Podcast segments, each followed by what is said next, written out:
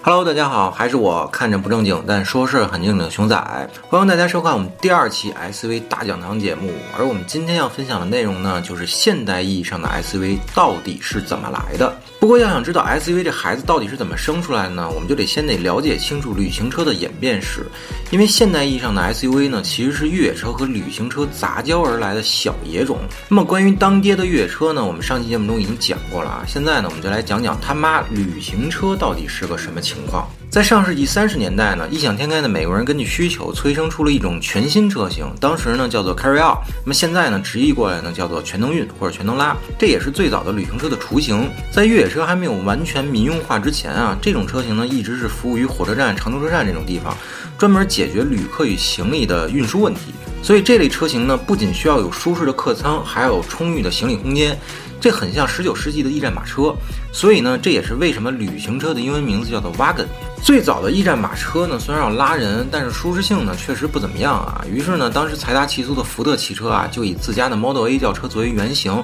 改良出了首款 Carryall 全能运。这台车的最大的特点呢，就是基于轿车底盘打造，并将这个乘客箱由原来的铁皮呢换成了木头。虽然舒适性呢是高了，但是载重能力呢也变得十分有限了。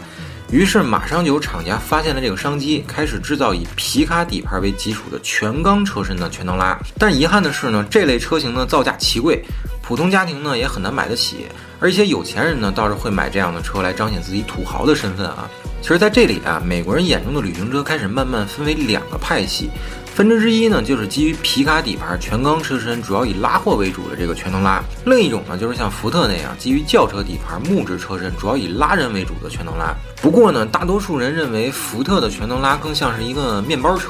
所以不愿意承认那玩意儿是个旅行车。因此呢，大多数人更愿意承认克莱斯勒是现代旅行车的鼻祖，因为当时克莱斯勒用轿车底盘搞出来那个城乡的外观啊，更接近于现代旅行车。当然了，这个谁是鼻祖这事儿啊不重要，也不在今天的议题之内。重要的是啊，这类车型的民用化在那个年代的美国是一呼百应的，因为拥有了足够大的乘员空间、足够大的行李箱，那么天性好玩的美国人呢，更是可以举全家之力远行玩耍，开始新的生活方式。这种看似美好的场景呢，并没有像电视剧那样良性发展啊，因为几乎这一切都要从军用越野车的民用化开始，也就是吉普 C92A 的问世。我们曾说过啊 ，C92A 一经问世呢，便受到了美国人的追捧。一方面呢，是因为它特殊的背景；另一方面就是越野车的可玩性以及通过性，这些呢都是旅行车无法比拟的啊。虽然越野车哪都好，但是没有旅行车大，没有旅行车舒服，没有旅行车能装东西的事实呢，也着实是困扰着美国人。于是乎，异想天开的美国人呢，就开始将旅行车向越野车靠拢。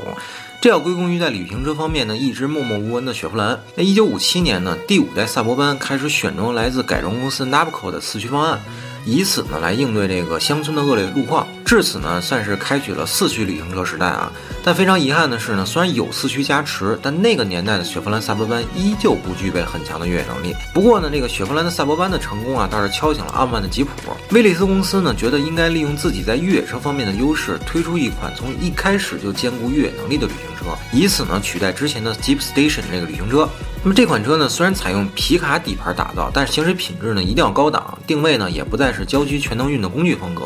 而是主打在业余时间需要走烂路去游玩的富裕家庭。这个呢就是1962年推出的吉普瓦格尼尔，它具备这个独立的前悬挂、助力转向，拥有更高档的内饰和自动变速箱。那至此呢，大家可能会觉得 SUV 这一概念就该随着瓦格尼尔的问世而出现了吧？哎，对不起，又让您失望了。虽然的确是吉普瓦格尼尔开创了 SUV 这一概念啊，但却不是1962年的这台瓦格尼尔。或许这会儿的瓦格尼尔只能称呼为越野旅行车。真正开创 SUV 这一概念的呢，还要追溯到美国汽车公司收购吉普之后的1974年。 AMC 公司呢，基于瓦格尼尔又推出了两门版的瓦格尼尔 Cherokee， 也就是今天我们家喻户晓的切诺基的鼻祖。那其实这辆车呢，本身相对瓦格尼尔呢，并没有太多的新意，但是首先它开创了 Cherokee 这个吉普旗下的王牌车系。更重要的是啊 ，Sport Utility 的字眼首次出现在这款车的宣传文案中。其中 Sport 的意思呢，就是相比4门的瓦格尼尔，2门的 Cherokee 更运动，而 Utility 则是为了跟传统艰苦型野外工作车划清界限，从而强调 Cherokee 呢提供的是功能和乐趣。那其实在这个世界上，我最佩服的呢就是两种人，一种呢就是把别人兜里的钱放进自己口袋里的，那这种人呢就像销售；那另一种人呢就是把自己的想法装进在别人脑子里边，你就像苹果的 CEO 史蒂夫·乔布斯啊。人家卖的呢不仅仅是产品，更是一种理念。那么很显然呢，瓦格尼尔 Cherokee 呢就是这样，他似乎想告诉大家呢，你们选择这台车不仅仅是选择了一个产品，更重要的是你开始接受了一种新的生活方式，一种新的生活理念。从此呢，你就可以舒舒服服的去任何地方了。这个其实是 SUV 这个整个这个分支啊最早出现的故事。而瓦格尼尔的成功呢，不仅仅成就了吉普，还因此启发了诸如像路虎、丰田啊等等这样的厂家。像路虎揽胜啊、丰田的 LC50啊等等一代名车，基本上都是踩着它的脚印走来的。而不仅如此啊，瓦格尼尔 Cherokee 开创的 SUV 的概念呢，也开始蓬勃发展，从而呢渐渐衍生出了各种各样的 SUV 产品。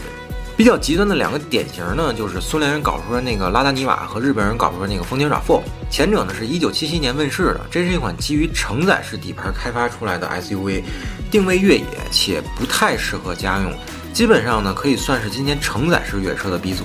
你像铃木的超级维特拉呀，就是根据这款车启发而来的。至于丰田的 RAV4 呢，出现在1994年。是用这个丰田卡罗拉的底盘打造而来的，是一款完全不具备越野能力的纯城市车型啊。但是聪明的日本人呢，为了给它造势，愣是打出了城市 SUV 开创者的口号。其实说到这里啊，是不是大家能够明白为什么 SUV 是越野车和旅行车杂交出来的野种了呢？不要笑啊，事实就是这样。那我们再说回开头啊，什么叫做 SUV？ SUV 的全称是 Sport Utility Vehicle， 即运动型多用途汽车。但这个概念呢，如今已经被篡改的面目全非了。比如丰田的 RAV4 和丰田的陆巡都叫 SUV， 但是很显然这俩车除了售价不一样呢，本质完全不是一个东西。那么怎么去正确合理一目了然的区分 SUV 和 SUV 呢？那么下一期 SUV 大讲堂我们就来讲讲如何正确的区分 SUV 的分类。那么最后还是小广告，欢迎大家一键三连点赞加关注支持我们，同时非常期待各位朋友在评论区中与我们继续互动。那么本期节目到此结束，